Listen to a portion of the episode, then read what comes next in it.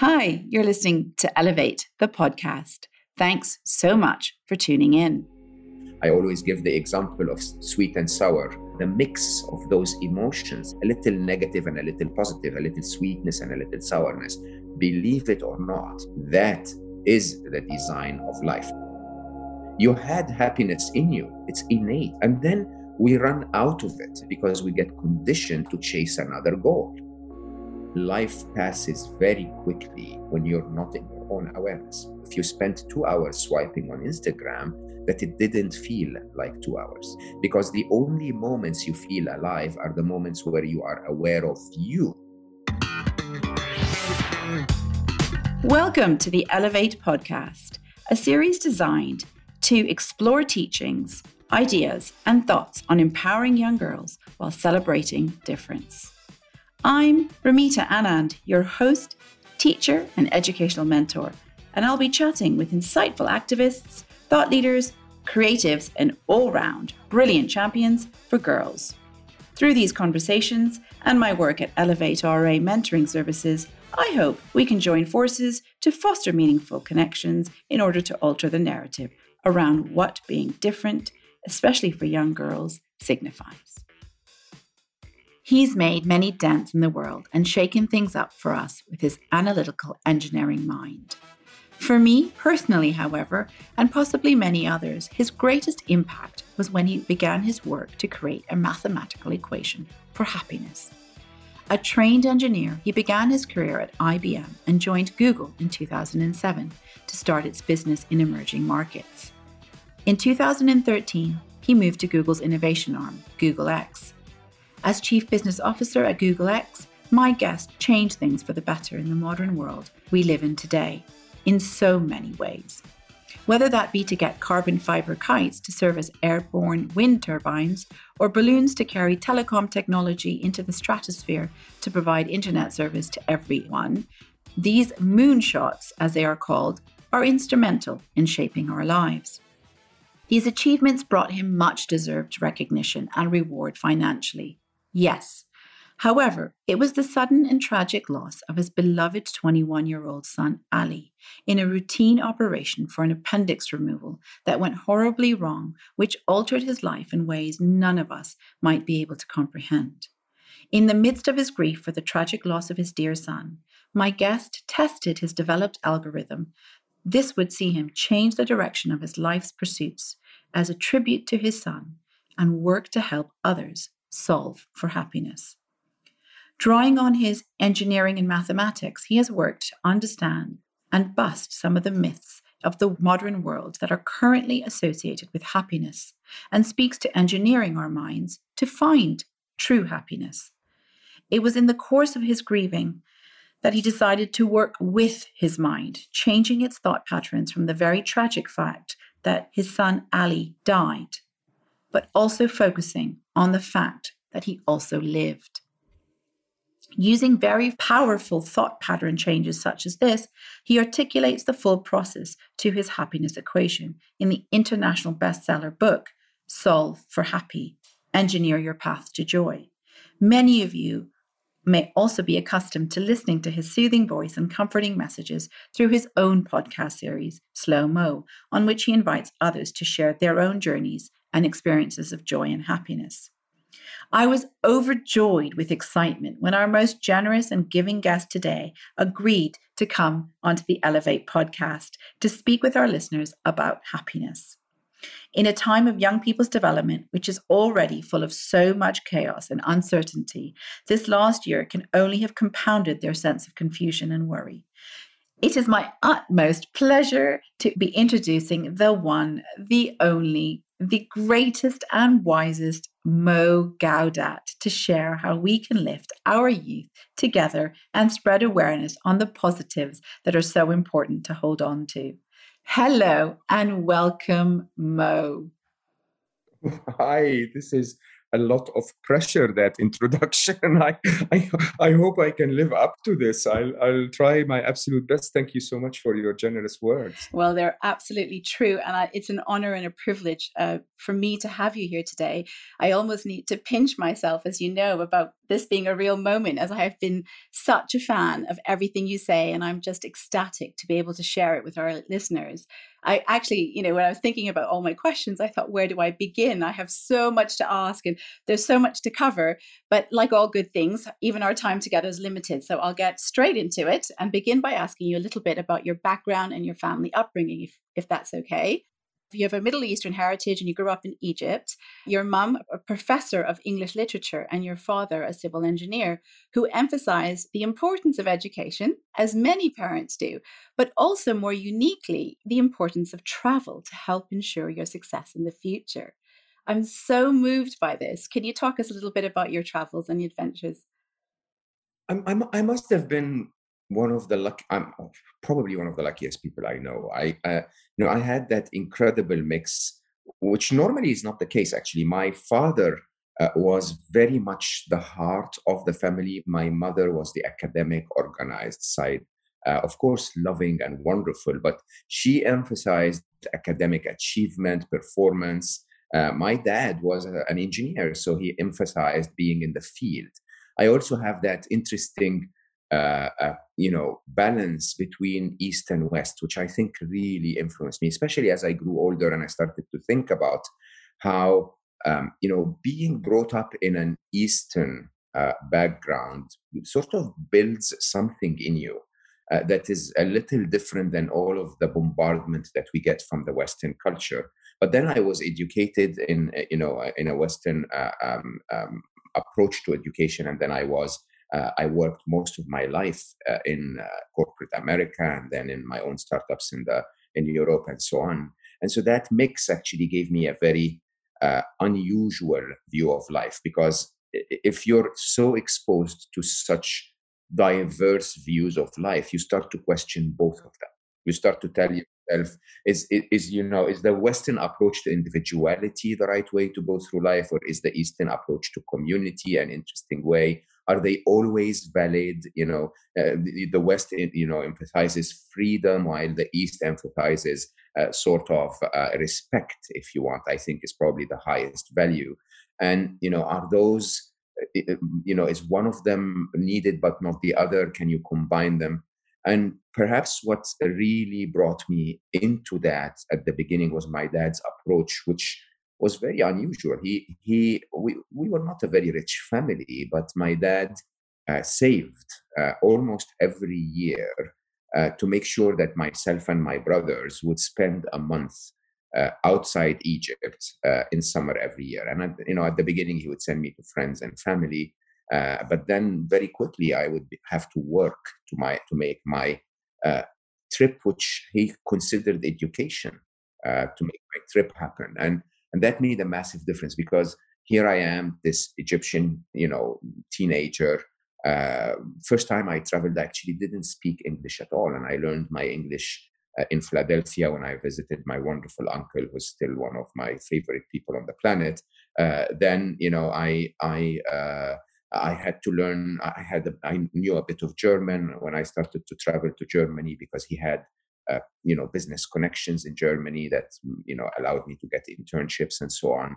Um, you know, I had to refine my German and start to actually. At the time, I used to speak really reasonably fluently, but it wasn't just languages; it was the observation of how different cultures do different things. You know, I come from Egypt and we have our way, and then I go there and it's a very different way. And that humbleness, if you want, to say, hey, you know instead of becoming super patriotic it's like we know everything they're wrong you start to which a lot of people get into that trap you start to tell yourself we know nothing and they know nothing too you know it's it's a interesting way of looking at it. yeah and yeah. it gives you a really nice balanced approach to things i think you can take what resonates most with you from different parts and that's really great and as i can hear it in your voice that the travel part as you mentioned in your book was really wonderful However, the more success you achieve professionally, the more financial gains you made through your education or through opportunities of work, which were plenty, you still struggle to find happiness as a young man.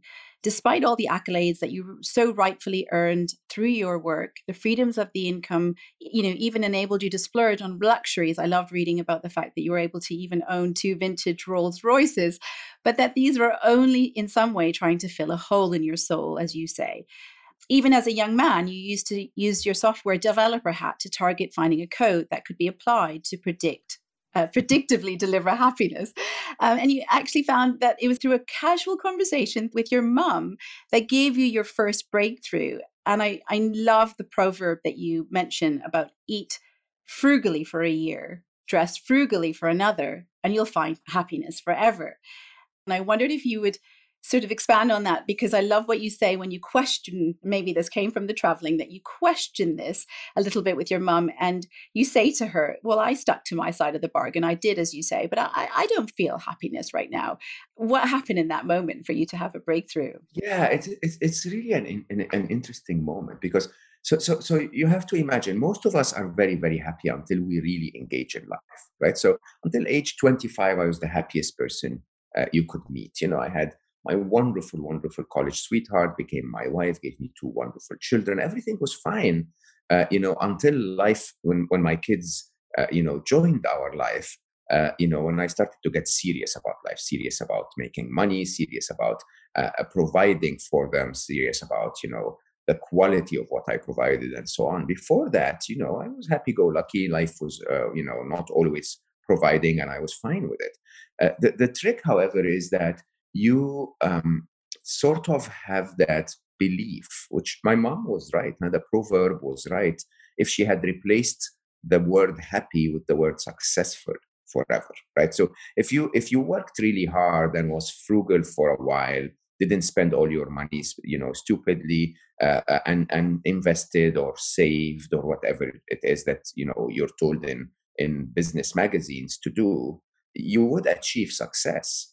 But I think the missing link is that we are thought we are taught somehow in a highly capitalistic uh, world that when you achieve success, happiness will be the, the reasonable outcome, right? And and the truth is, it isn't. It isn't at all. As a matter of fact, you look around you and you count the number of billionaires who are swimming in money and success and fame and love by their fans who commit suicide it's obviously not a one-to-one relationship you know? And, and also you go to latin america or to you know some of the poorest parts of africa and you see people who have nothing at all who live day to day hand to mouth and and are happy as you know you can be. And and and that debate in my head was like okay so i kept my side of the bargain. What is wrong with the equation that my mom told me? Is it true that eh, you know uh, working hard and and being diligent uh, leads to happiness? No it doesn't seem to okay? It does seem it does lead to success but success does not lead to happiness. And i think yeah i think that really was a massive eye opener for me at the time of my life where i was all about success where i was all about working hard. Which leads me to the next point and it's quite a common one that many of us hold the idea that to chase happiness or the way to happiness is through the notion that as soon as I do this, as soon as I get that, I reach that goal, I'll become happy. It's extremely interesting, isn't it? And I think it starts so mm-hmm. young. We start showing our children from such a young age how happy it makes us when they do this, achieve that, make this team, score that mark, gain acceptance to such and such school or that university. That I wonder if it becomes such a vicious cycle that even as adults, we can't break it. I wonder if you would shed some light on this for us. We, we can break it, but we have to break through that conditionality. Uh, it's it's so interesting. So that's that's by the way um, sometimes worse worse in the East than it is in the West, especially if you go to Indian cultures or Chinese cultures or you know Korean, Japanese cultures, where uh, it's all about you know work really hard, score an A, uh, you know if you're in in second grade that means you need to work 12 hour days to you know it's like seriously what what does that mean? And and that conditioning that conditioning that we get into uh, uh, makes us believe that uh, life is about uh, work. Uh, we even we even funny enough to me we even try to find our life's purpose in work we try to define ourselves by our work. We, we, you know, if you ask someone, so tell me about you, most people will start by saying, I am this and that, a title on their business card. And that's so stupid because, as a, as a matter of fact, if you remember the happiest times of your life, you owned nothing at all.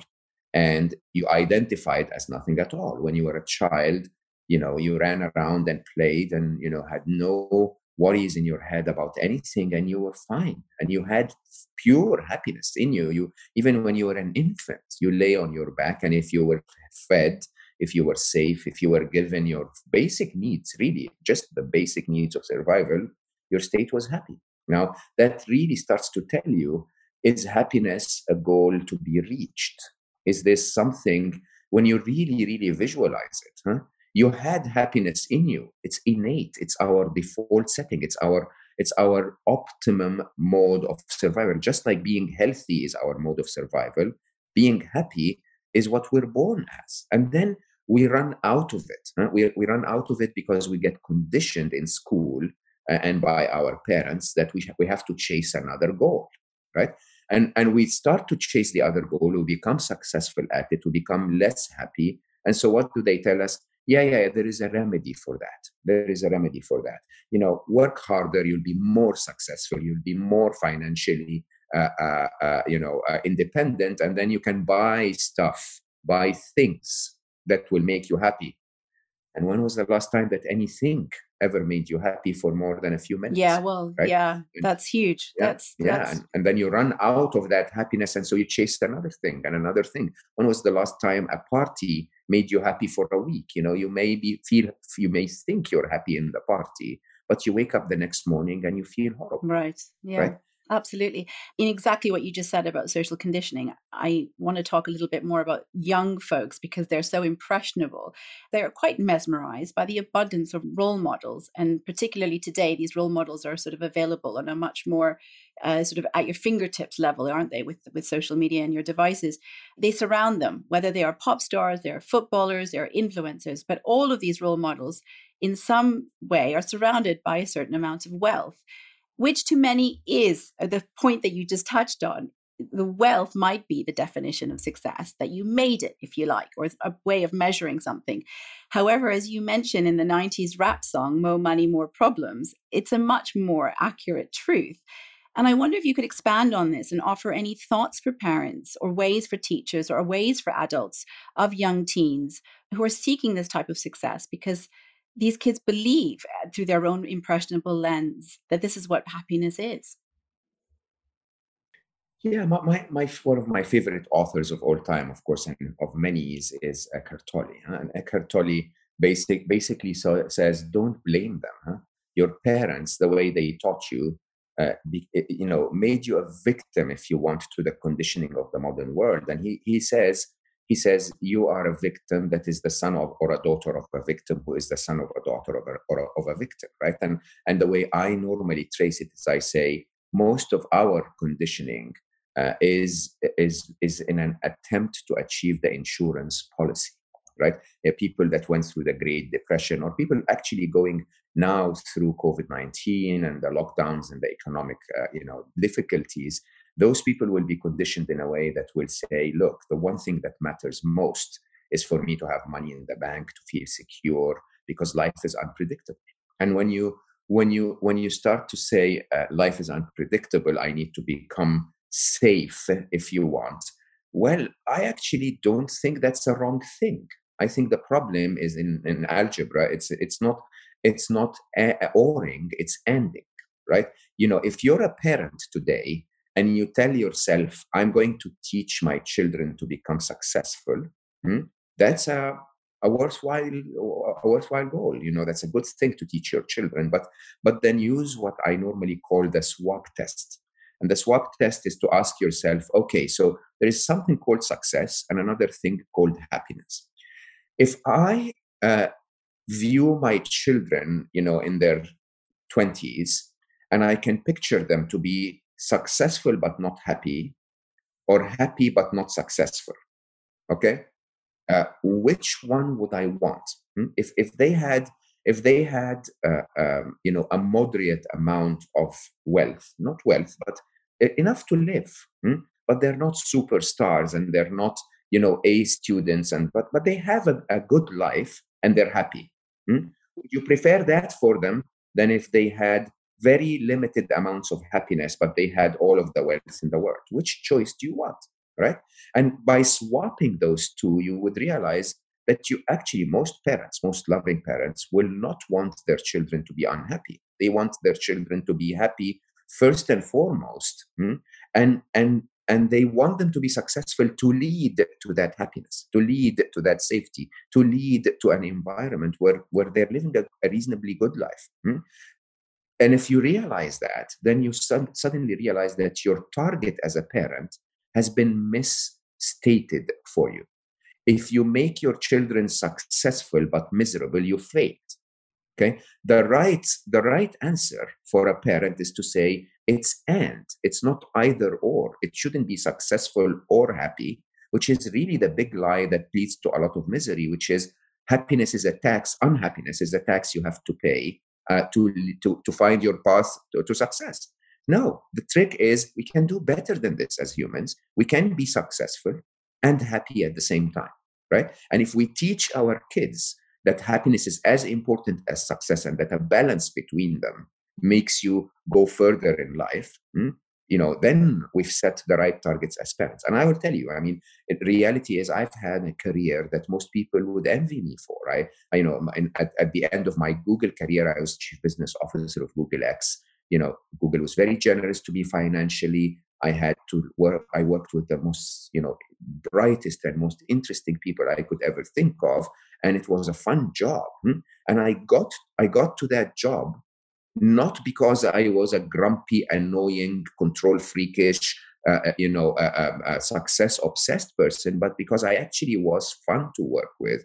I was enjoying my work. I, I inspired people with my happiness. And that's why people wanted to work with me in jobs like that. Hmm? And, and when you think about it, can you, can you teach your children to be that?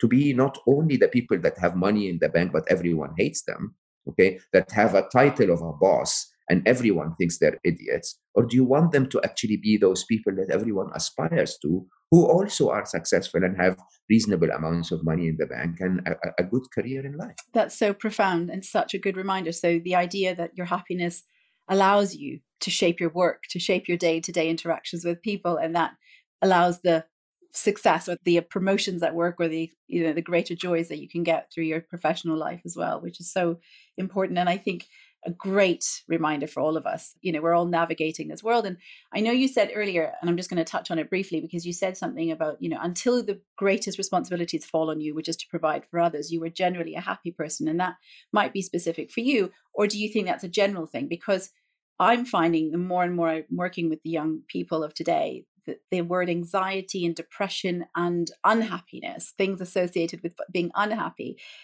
seem to be a bigger problem, even when they don't have these responsibilities of providing for other people, because they're only young folks themselves. And you touched a little bit about, you know, wearing a mask and hiding behind this mask. And you know obviously not right now in this current climate. We're all literally wearing masks. I know that. Um, but in a figurative context we put on these fronts and we pretend to be something we are not. I wonder what you think about this as a again a result of, of society's expectations of us or is it to do with our egos? What is it that we can do to try and help young people let go of this worry of how other people well, the perception and what other social conditioning is moving them forward to try and pursue this level of happiness that's deep i think having the reverse effect and taking them down into a, yeah. a level of unhappiness that they can't even cope with. Yeah. Yeah. Look i mean at, at, the at the top level my work on the happiness equation is basically very straightforward. If you're feeling unhappy it's because life is missing your expectations. There's not a there's never been a single event in life that made everyone happy equally. There's never been a single event in your own life that made you that made you equally happy every time it happens. Huh? Rain sometimes makes you happy if you want to water a plant. It may sometimes makes you unhappy if you want a suntan, right?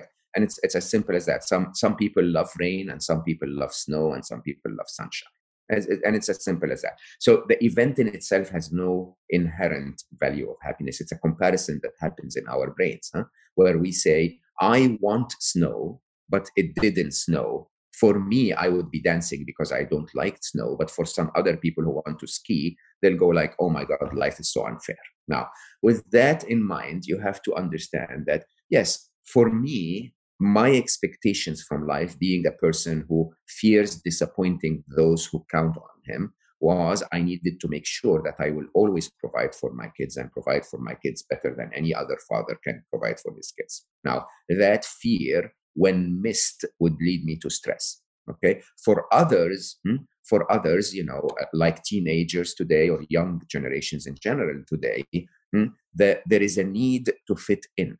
I need to be accepted by everyone. Hmm? And by the way, that's nothing new. Huh? When I was young, I needed to fit in too, but my circle was 12 people, right? So it was actually manageable to fit in with 12 people. Huh? They now have to fit in with a, a circle of 150 friends on Facebook or you know Instagram and you know and and and thousands of others that are looking at them all the time that they don't even know right? And the opinion of everyone counts now huh? and and so what what do you do? You stretch yourself into trying to appear to be what they want you to be okay? And what they want you to be is not really you so it's uncomfortable for you right? But at the same time they don't care anyway. They just want to be annoying. Some of them are so occupied by themselves that it's actually easier for them to feel good about themselves by making others feel bad about themselves. You know how it is, huh? If I tell others they're ugly, then that means I'm pretty in in relative views. Okay, uh, uh, uh, and and and so it is a vicious circle. It's never going to be satisfied, and and and it's that cycle of so what do I actually need? Hmm?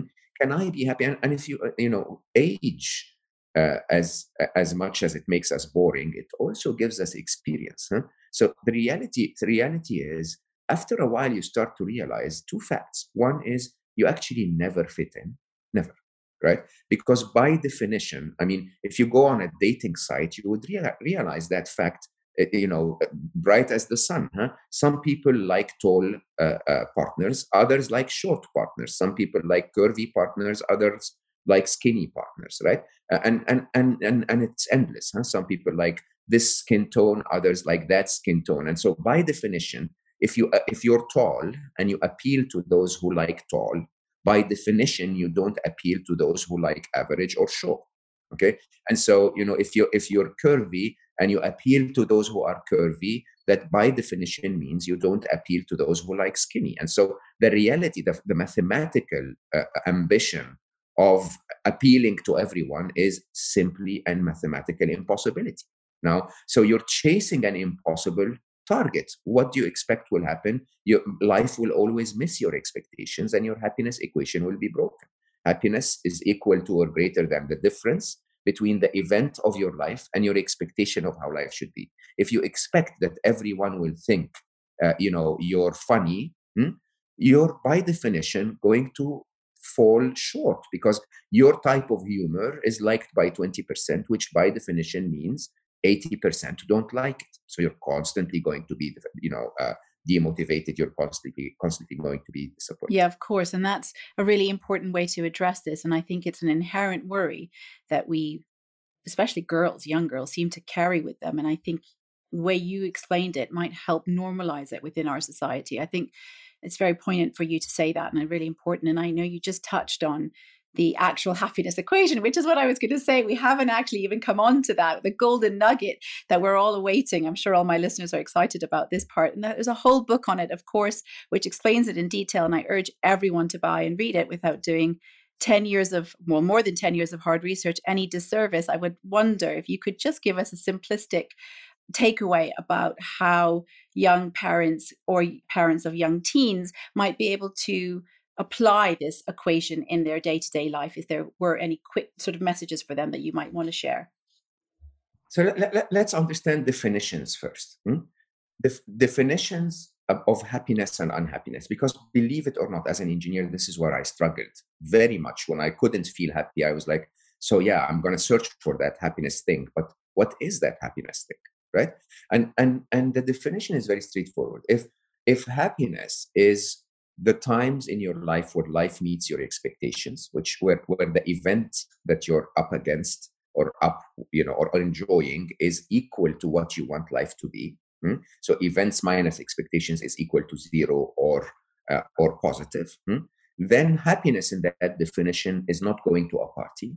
It's not going to. It's not buying expensive things. It's not all of the uh, uh, uh you know um, modern world's replacement of happiness. Happiness, in that definition, is life meets my expectations, which means I'm okay with life as it is. I'm okay with life as it is. That contentment, that peace, is what we term as happy.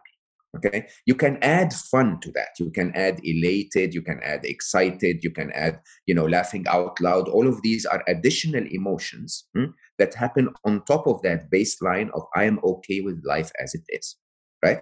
Now, when you think about those def- that definition of happiness, something very different happens because our way of raising children hmm, is through the Western approach of self-esteem.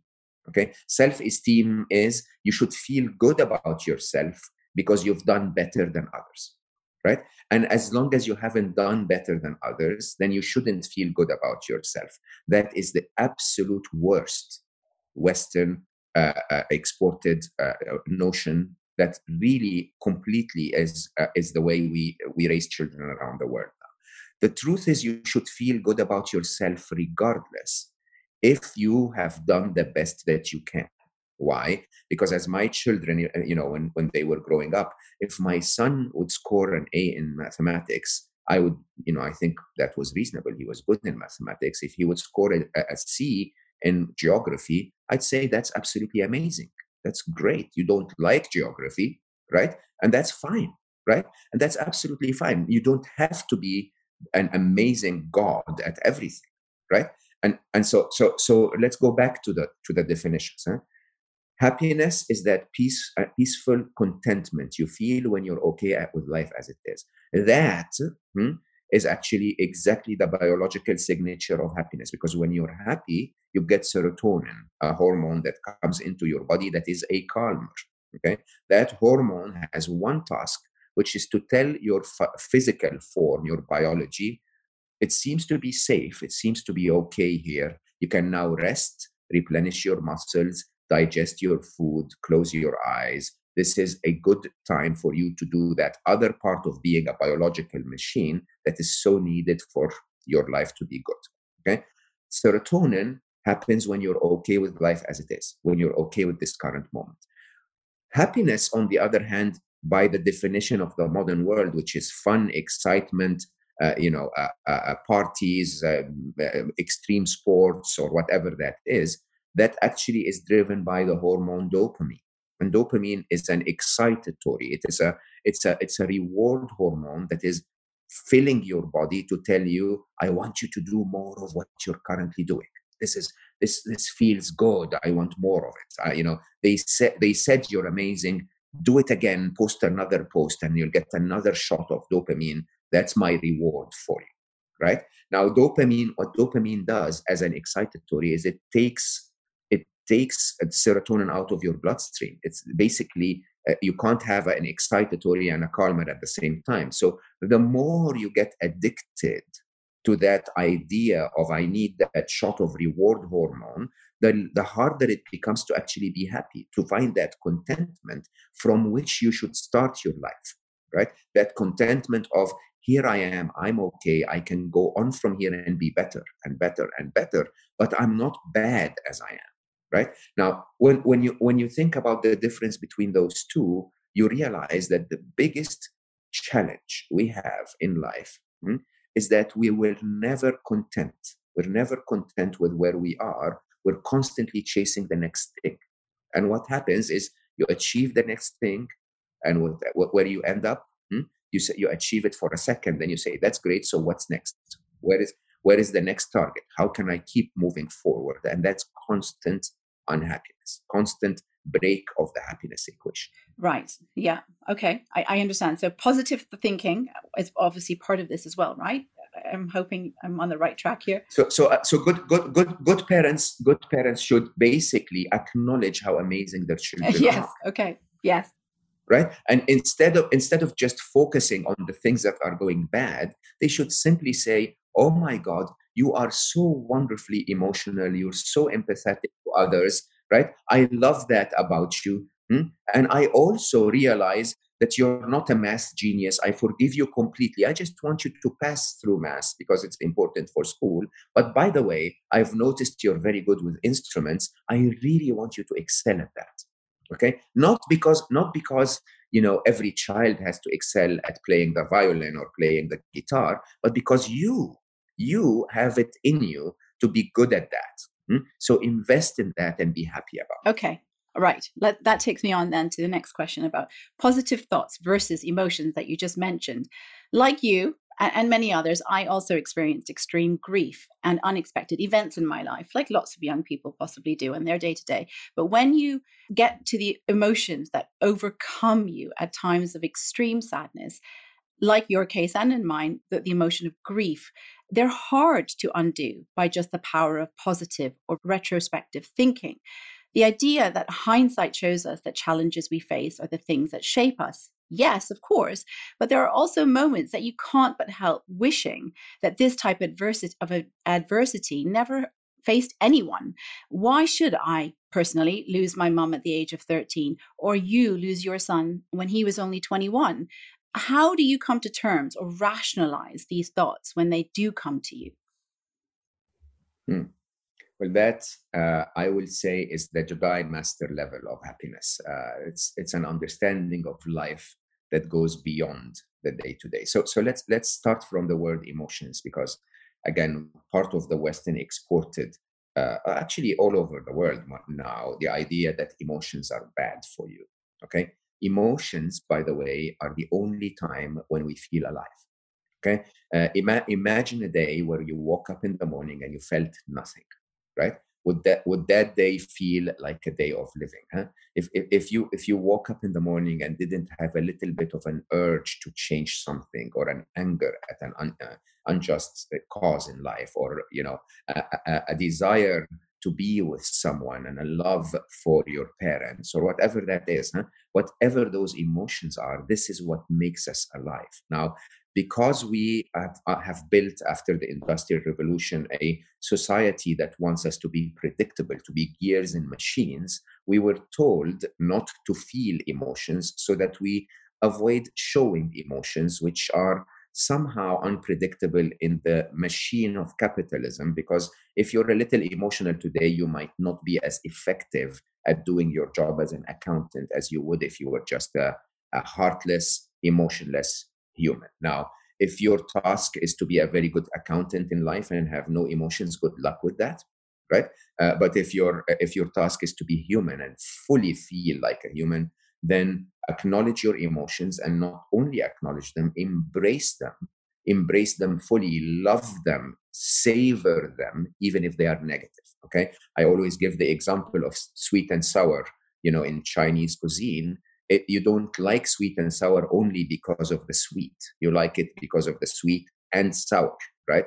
And you may tell yourself, but sour on its own is sometimes not that nice to have. Hmm? It's one. It, has been one of the largest growing candy categories in the world for years, which is sour candy. Huh? It's sweet and sour, the mix of those emotions, huh? a little negative and a little positive, a little sweetness and a little sourness.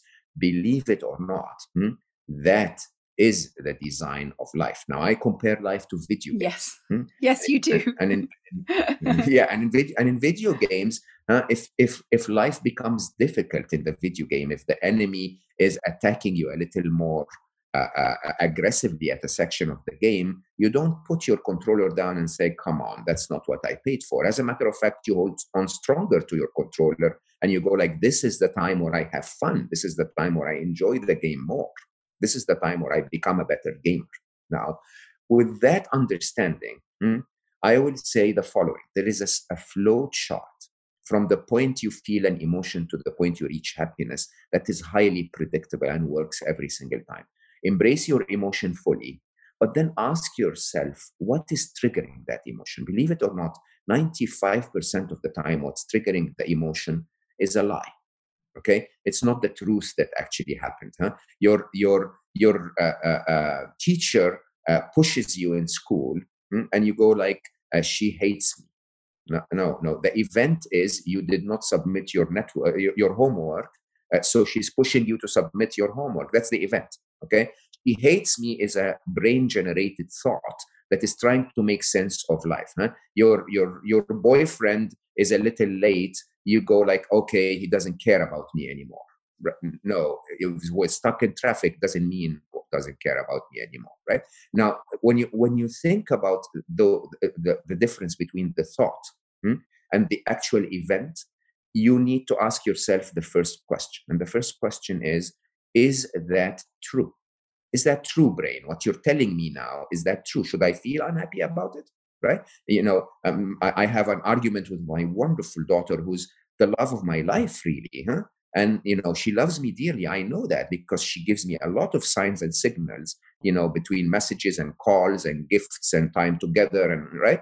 I know she loves me but we had an argument and so i leave her apartment and my, the first thought that my brain tells me is aya doesn't love you anymore. Where the hell did you get that from brain right? Where, where how can you give yourself the right to make me miserable on something that is not true okay? Is this true? Is the first question to happiness. If it isn't true drop it. Doesn't you know you shouldn't feel unhappy for a second about something that is not true right? Number two is what if it is true okay? You know what if actually aya is very upset with me? That is a reasonable thought to have because sometimes she is.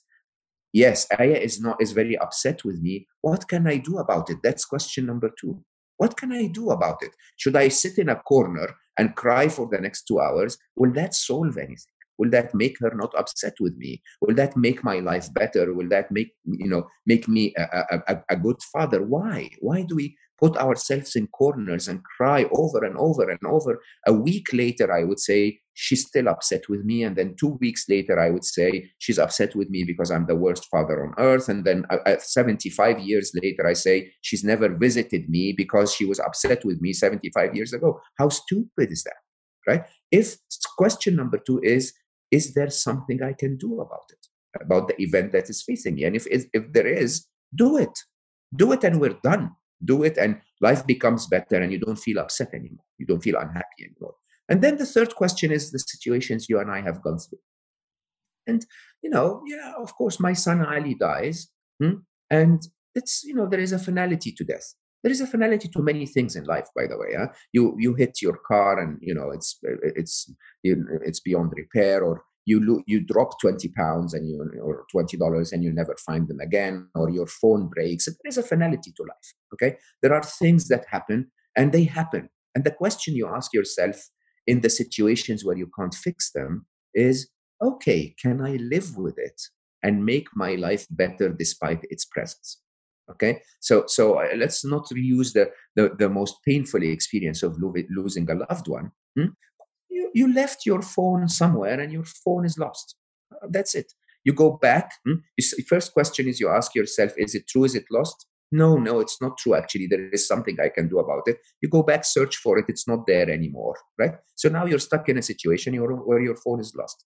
You can choose to sit uh, in the corner of the place where you lost it and cry for seven hours. It's not going to bring it back, right? But you can also choose and tell yourself, in that case, what can I do now that I've realized I've lost my phone, that makes my life better.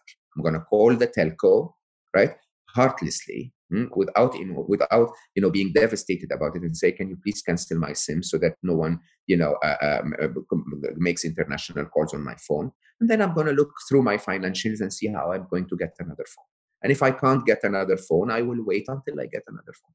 I'll tell my friends I'm not available. Uh, sorry if you text me. I'll find a way. I'll you know and, and with that life continues it's not the best by the way it doesn't bring the phone back huh? nothing i could ever do could bring my son back now and that realization is really important huh? ali dies due to a, you know a silly medical error in a very simple medical operation hmm? and yeah i can i can blame the doctor i can you know blame myself for taking him to that hospital i can blame life itself i can blame god if you believe there is a god you know whatever you want? You can do anything you want. It's not going to bring him back. So what do you do? You say, you say he's gone. Hmm? Can I do something that make my life better despite his absence. Yes, I can write a book about what he taught me about happiness. I can share that message with millions of tens of millions of people.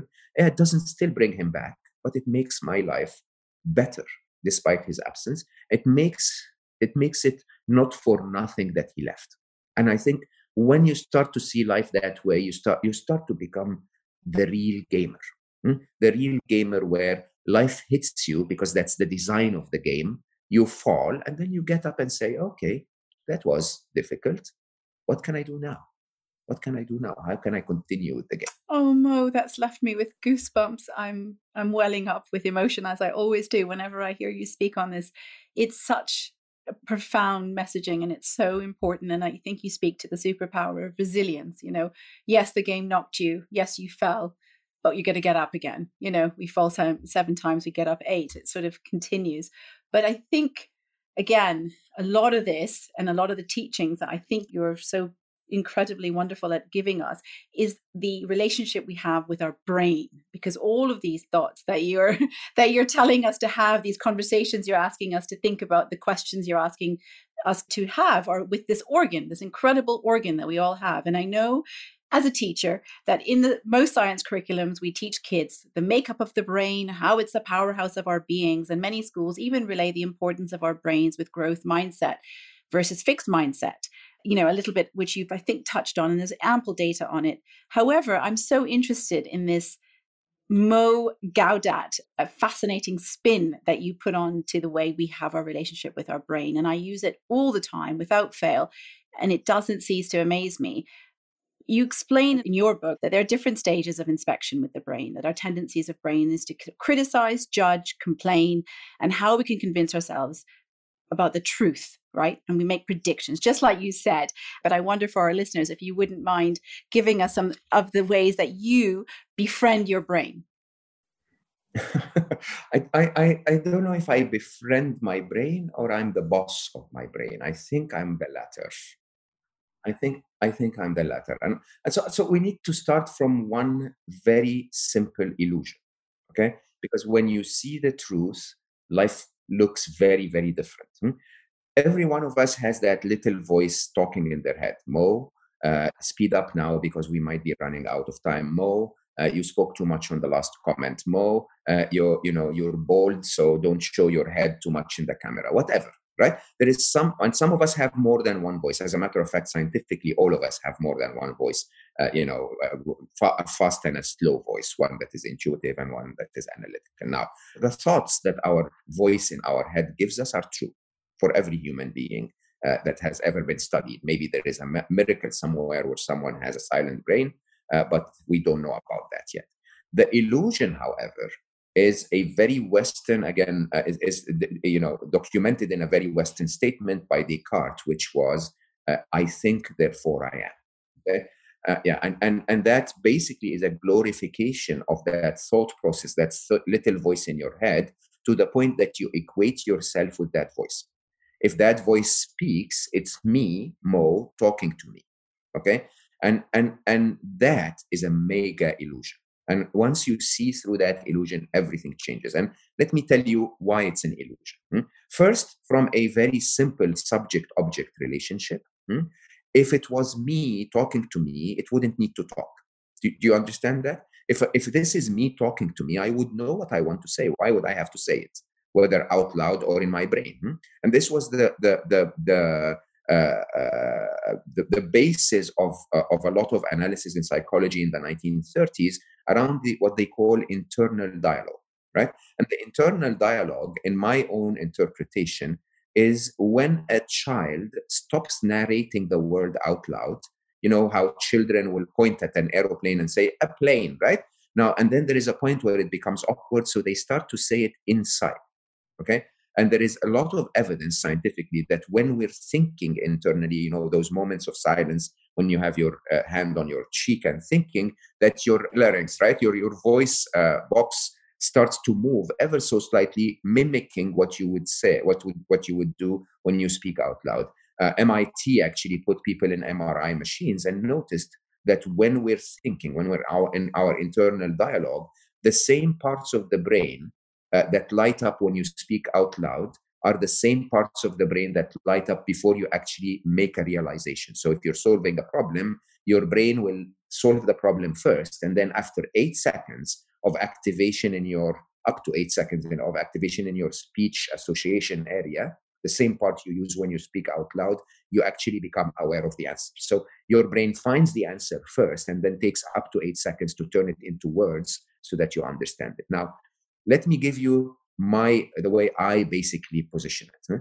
The way I position it is this: I have a heart in my body, and the, bo- the and the and the biological function of my heart is to pump blood around my head, uh, my body, right? It's a survival mechanism, really, it, because without b- blood being pumped around my body, I wouldn't survive.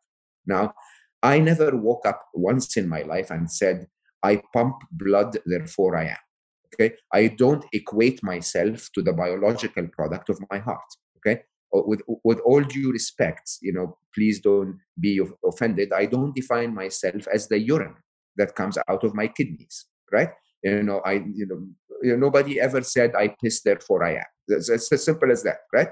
Now, however, we somehow say I think, therefore I am. The thinking thoughts are the biological product of your brain. It's a highly defi- refined product as compared to blood or urine, right? But it's still a biological product. That's the sole function of your brain. Your brain looks at the world around it, analyzes it, and turns it into words inside your head so that you can assess the situation and make decisions. Don't ask me who you are in that case because you are not your physical form in general. Let's, but but that's a big conversation. Yeah, we should have. yeah, yeah. Another podcast. Yeah, right yeah yeah but but but the observer the person that the, the entity that is responsible for running that physical form of yours which you know religions would define as soul or spirit or or your consciousness or whatever you want i don't want to get into religious uh, conversations but that entity that dreams without the use of your physical form that entity that connects across distances to people that you love that entity that sometimes gets uh, deja vus or feels uh, uh, things um, you know beyond the physical sensation that entity is listening to the brain to make decisions. Now in that case that entity the real mo the real you as i call it hmm, is using the brain as a tool. The brain is one of the tools that keeps this physical vehicle that's called our body alive. Now if you see it this way then it's not i think therefore i am it's I am, therefore my brain thinks. Right?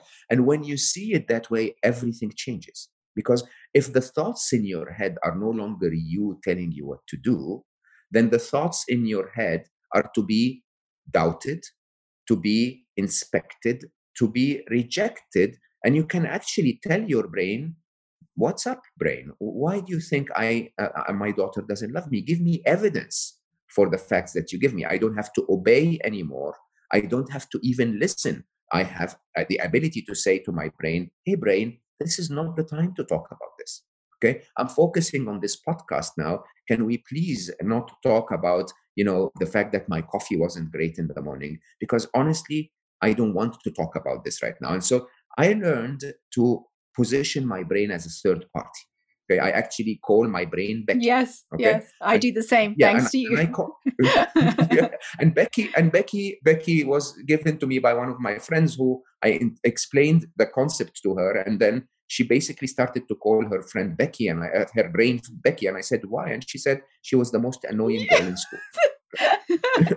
and and when you really think about your brain, this incredible tool huh, could be your absolute best friend only if you told it what to do. Only if you told it, hmm, like the boss that you really are, this is good for me, brain, and this is not.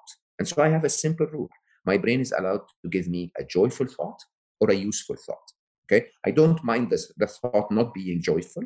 Okay. If it's going to lead to a result, if it's useful, I will listen. But if my brain is going to nag unnecessarily or lie through its teeth, I picture a friend in school who would have done this to me, and I, I go like, how would I have dealt with Becky? I would have told Becky, stop, don't do this to me, or become a little more objective about what you tell me, because otherwise it's a waste of my life. Yeah. Wow. And it's, it's a powerful tool. And most often, actually, whenever I've done this exercise with my students, they always choose the most annoying girl in their class to to choose the name or boy or boy. Or boy. Let's yeah. not be let's not yeah, be it's true. It's true. It's true. I, mean, I, I I know I off, I often call it Brian as well, and I won't tell you why I think Brian was the most annoying engineer at But anyway, it's it's great. You know, I, I it's such a lovely tool. It's such a great way, and I'm so pleased that you were able to to share that. There's so much I want to ask you, and I'm aware of the time, so I'm going to just choose a couple of last questions if that's okay with you. There's one thing I want to talk about, and that is uh, being aware and having awareness. And I feel that it's so vital for our young folks to understand the relationship and what being aware really means.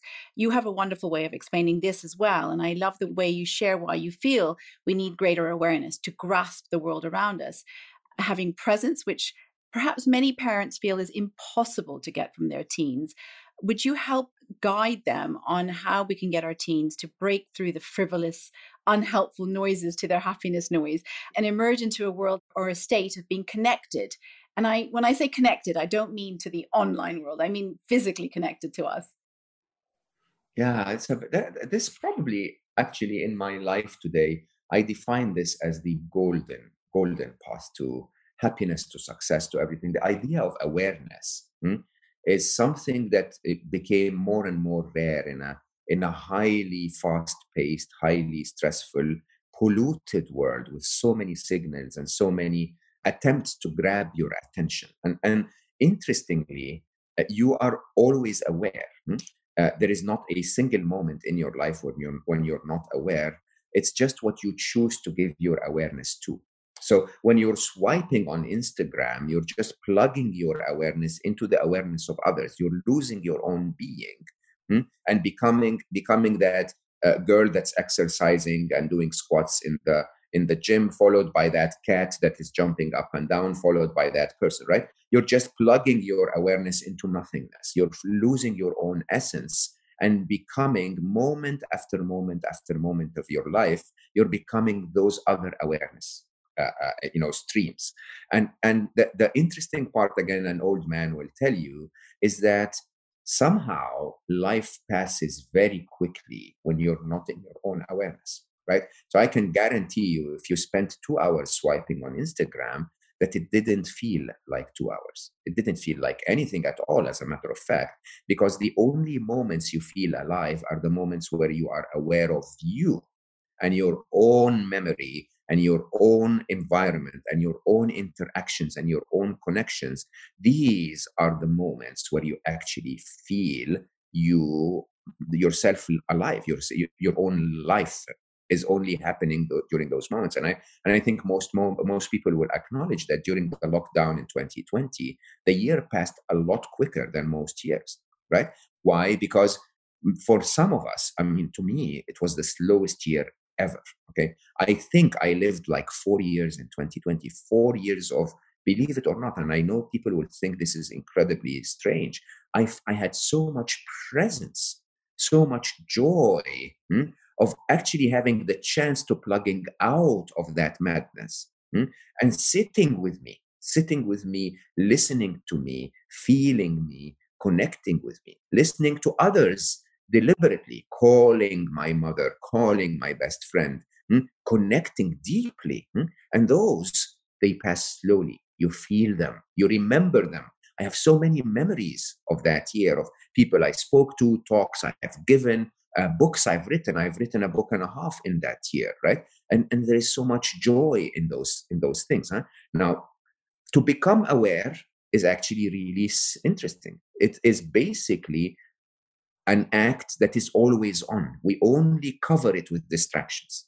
Hmm? So all you need to do to become aware is to remove the distractions. And I, uh, you know, when I wrote Solve for Happy, I spoke about how to remove the distractions uh, uh, to, to be aware of the world around you. Hmm? And it's an exercise. It's an exercise we can do right now. Huh? If you if you simply ask yourself to look for the color white in the place you are you're sitting in, you are now in an act of active awareness, right? You will look around you, you will see a, a white towel or a white candle or a white wall or whatever, and suddenly you're no longer in that empty space of white noise in your head. You're in present awareness. It's really that simple. Hmm? But I will tell you my, my current work on internal awareness, to become aware of your own self, is to remove the conditioning. Okay. And that is such a joyful exercise. It's really one of my favorite times. Now, I'll give you an example. I'm, I'm a Middle Eastern man, uh, born and, and raised in the Middle East. I'm a Muslim by background. And so much conditioning happens from those three words Middle Eastern man, Muslim. Okay? By the way, some of it is amazing. Some of being a Middle Eastern man and Muslim is wonderful. Hmm? But some of it is absolute crap. Like it's a total, total lack of awareness. Right? And I, and I say this proudly now because I've worked through it. Huh? My image of women conditioned by being a Middle Eastern man was so off the mark. Okay. Until my, my mid 30s, I viewed women as the Middle Eastern traditional tribal culture that comes from 2000 years ago, propagated and stayed with us. Hmm? The man is supposed to be the provider. The man is supposed to be the, you know, accordingly the, you know, the boss and that, and crap, right? Absolute crap. And and the beauty of awareness is, can I sit with myself and ask myself this? That last thought that came in my brain, hmm, is it my thought or is it the thought of my mother or is it the thought of my teacher or is the thought of the of social media or is the thought of, of cnn or is it, is it the thought of some uh, uh, uh, religious leader that was born 1400 years ago? Where did this thought come from? Okay? And if i can actually sit with that thought alone would i state it the same way or would i say women are the most amazing being on the planet right? Would i would i start to see it that way if i actually started to look at the incredible knowledge that now i have about intuition which is a feminine characteristic about empathy which is a feminine characteristic about nurturing and giving life which is a feminine characteristic about so many things that that thought leader that was sitting in the desert 1400 years ago didn't have the chance to think about but yet told me okay this is the way men and women are going to deal with each other. Absolute crap. Right? Now, now can we can we sit in that moment of awareness and take one thought, what whichever thought, by the way, whichever thought that comes to your brain first. Hmm? Can we take that one thought and say, hmm, I'm going to debate that for a minute. Is this my thought or is it my mother's thought? Okay. How do I believe about this? So I, actually one of my favorite exercises. Of course, I recommend for everyone meditation, by the way, especially young generation, because in when we're young, hmm, we ha- we suffer from something that's called hypofrontality. Meditation is literally the exercise that grows the muscle of concentration in your brain. So I I recommend that. But I also recommend a, a, an exercise that I do very frequently, three to four times a week, that I call Meet Becky. Okay? And meeting Becky is to actually become aware of the stuff that Becky is talking about. Okay, to sit in silence and not try to silence my brain, but actually try to take notes of what my brain is going through. And then take some of those thoughts and analyze them and say, wow, where did that come from? Right? You know, success is more important than happiness. Where did that come from? I mean, if I was successful and miserable, would I be happy with that? Would I would that be the life I want for myself? Right? and so on. So, so that kind of awareness, I promise you, is the awareness that changes everything. It's the awareness of the world around you and the awareness of the world inside. So then I'm going to give you a really simple example for a young teenager who says, I've got a physics test tomorrow. I've got a maths test tomorrow. I'm going to bomb that test. There's just no point. I, I know I'm so dumb. Now, where did that thought come from? And should that child then go into school the next day, bomb it to whatever standard he thinks he's bombing it, how does that affect his future scenarios of being able to take exams? What do you do with Becky at that point to allow yourself to question those thoughts and the awareness of how do I take an exam? Why am I not learning about that? Why am I worried about physics? Well, well I, I have a very important philosophy about exams that was taught to me by, by my son, but let me answer this second. Huh? So first, first, let's say, how do I deal with a thought from my brain about an exam. Okay, let's take the same flow chart. Huh? Is there any way I can remove the exam or the idea of exams in my life? No, I'm going to have to take exams for a while. It's a fact. I hate them or I like them. It doesn't matter. It's a, it's a fact that I have to deal with. Okay. So I might as well deal with it the easiest and swiftest and, and best way I can. Hmm? What is the best way you can? It's actually very straightforward. Every minute you put in studying before the exam is going to make the exam a little less likely to hurt you. Okay, it's going to make the exam easier and it's going to make the, the, your chances of succeeding the exam higher and accordingly it's going to make your chances of having to sit again for the exam lower. It's as simple as that. It might not get you to an a every minute but every minute gets you incrementally closer to an easier life. It's as, it's as simple as that. And if i have eight hours between now and the exam and my capability as a human being is I can concentrate for two of those eight hours, you might as well start going. Okay, you might as well start putting the two hours in there. You hate it or like it is, irre- is irrelevant. It's not going to go away until you put those two hours in. So you might as well put the two hours now so that we get done with it. That's this is my simple approach to life. By the way, it applies to everything from how my startup had to go through tough time during COVID 19 all the way to how am I going to make another coffee because the first coffee wasn't great. Okay, it's it's very straightforward. It's my uh, simple approach to life. Look, I'm going to need another coffee today, so I can sit here and complain about this bad one, or I can accept it, or I can just say to myself, it's going to be six more minutes, and I'm going to make an amazing coffee. Now, my my son, on the other hand, and this is really my talk to parents now, to not to teenagers. My son taught me an incredible lesson. When I basically I told you he was he was very smart. Habibi Ali was amazing, and he was very good in mathematics specifically uh, because his dad and his grandfather are mathematicians by nature. And you know, there was one day when Ali came back from school with a B plus in math. Okay, and I said, Ali, why? Why would you score a B plus? And he says, why not? And I said, what an answer! Like, what? What do you mean? Why not? You're you're really good at math. Okay. And he says, okay, Papa, I am really good at math. Do you know that? And I said, Yes. And I said, So you should score a B plus. And he said, Why? And I was like, now confused. Okay. And then so he helped me out by saying, Okay, Papa, which would you prefer? For me to be good at math and score a B plus, or for me to be horrible at math but find a way to score an A? And of course, I sat stunned for a while. Okay. And I said, What do I actually want? I want my son to learn math, right? That is what I want. I want him to be good at math. The conditioning of school tells us, and to prove that you're good at math, you have to go to an exam, and that exam you have to score, and, and, and, and. So I ask parents to remember hmm, we are all being conditioned by a capitalist system that puts us in certain things that make us forget what really matters. And what really matters is you want your kids to be smart. You want them to engage fully in things that they love. And the exam, we want them to pass too, but that's secondary to learning. Learning is the number one priority. And Ali was simply telling me, uh, when I answered, of course, and I said, No, I want you to be good at math. He said, I am good at math. And you know that.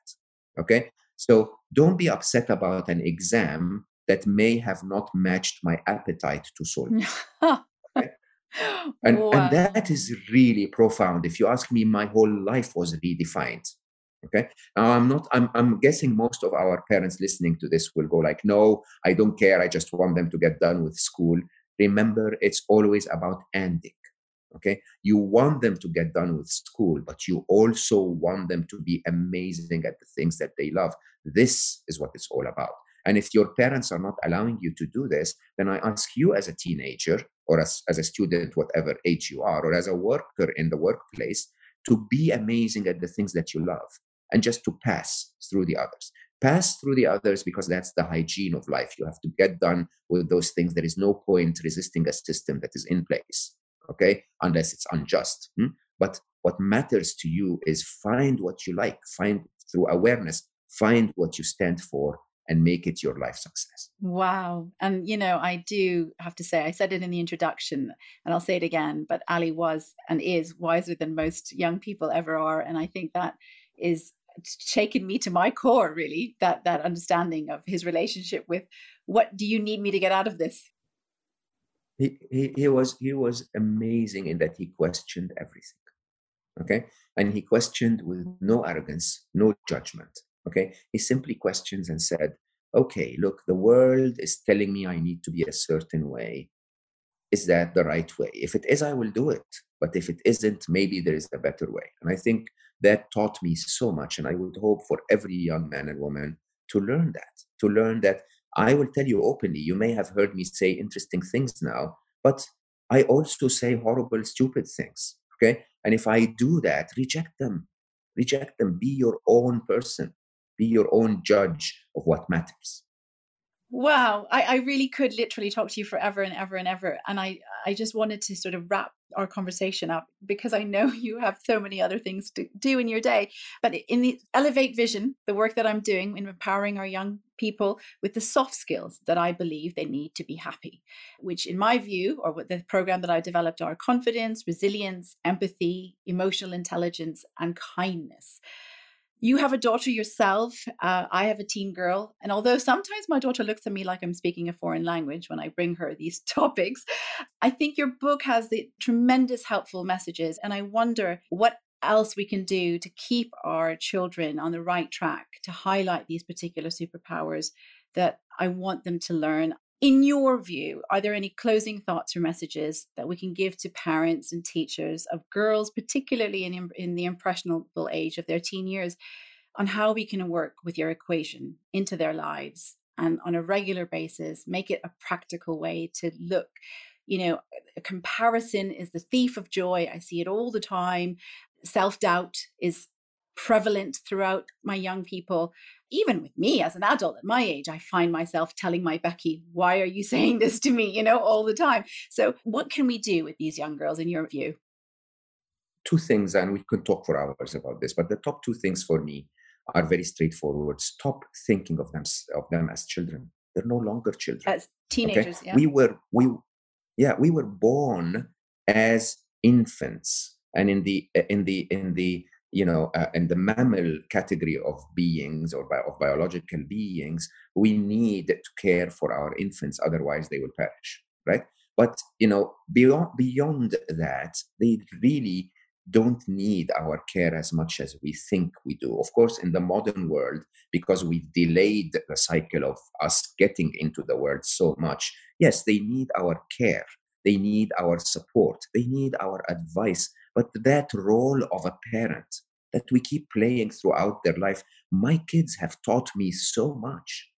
My kids are so much wiser than I am. They are connected to their uh, uh, uh, instinctive nature that I had disconnected from when I went into the modern world. Listen to them, treat them like humans. Okay, understand. By the way, that when you were a teenager, you had the exact same challenges. You wanted to be independent. You didn't want to be told what to do. You didn't want to be uh, uh, uh um, uh, controlled uh, the way you're trying to control your kids. Listen to them and treat them as adults. Okay. One of the things that completely made a massive difference for me and my children is that I used to sit next to Ali at age two and speak to him as an adult. Okay, ask him questions, and I promise you, when he was four, he would drop nuggets of wisdom. Nuggets, because not because Ali is wiser than average, because nature builds us with observations that kids can see that adults don't.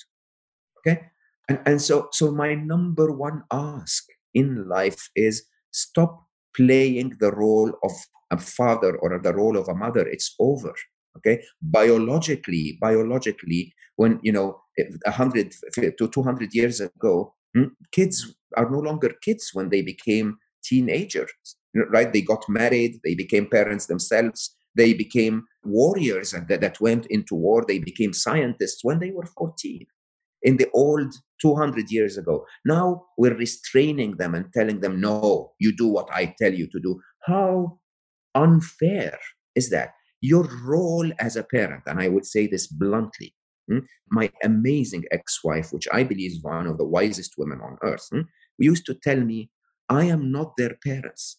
Okay? They are not my children. I am there to help them find their path, not do not live my path. I, I'm not there to make them live my life. I'm there to help them find their life. And what's the way to do that? Listen to them.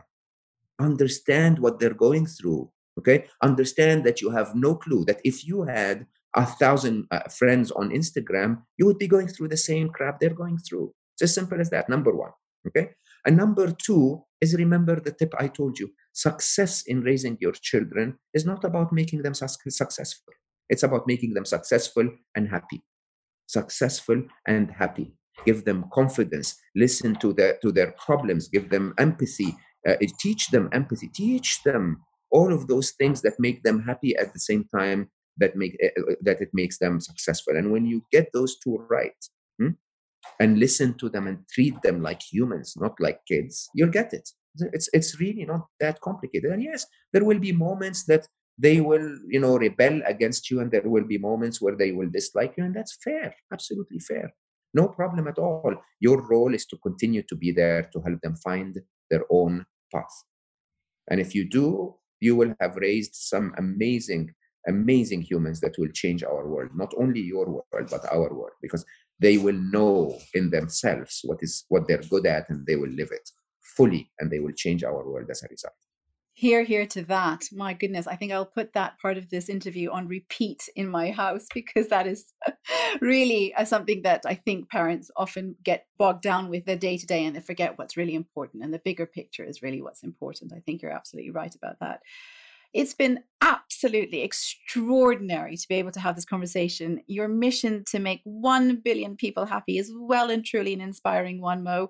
I hope listeners will find some great comfort and take away your wise suggestions to ensure we and our kids all lead a happy life and build a happier world for future generations to come. I thank you a million times over for being here with me today. I'm so deeply grateful. I am so grateful for the opportunity. I'm always available, by the way, if you want to find me on uh, social media and uh, connect more, ask me a question. This is how you and I met. So I answer many of the questions I get as I can. Uh, also, I would probably say give yourself a chance and listen to my podcast. I think you would enjoy uh, some of the wisdom of my best, uh, wisest friends. Uh, and overall, invest in your happiness. I think that would be uh, my ask of everyone who listened to us today. Unless you invest in it, it's not just going to pop up on its own. No, it's not. And I can absolutely attest to that. I have listened to you, I have followed your social media accounts, but I've also listened to your podcast, and they offer so much golden knowledge in there, honestly. So thank you. Thank you. Thank you. Thank you. Thank you so much for the time. Thank you. Such tremendously pertinent and motivational guidance from the lovely and inspiring Mo Gawdat. I'm deeply moved to have had this conversation. As if it wasn't crystal clear enough earlier, but I am really such a huge fan that having him on the podcast was such a joy. And I'm grateful to have been able to share the experience with all of you listeners. I know we'll all be eagerly awaiting his new books. You've had the exclusive here on the Elevate podcast. There will be a Solve for Happy Teens coming out soon, which I know we will eagerly await. In the meantime, links to his current book and podcast are in the show notes for your reference. Thanks, as always, for being here and being part of our conversation.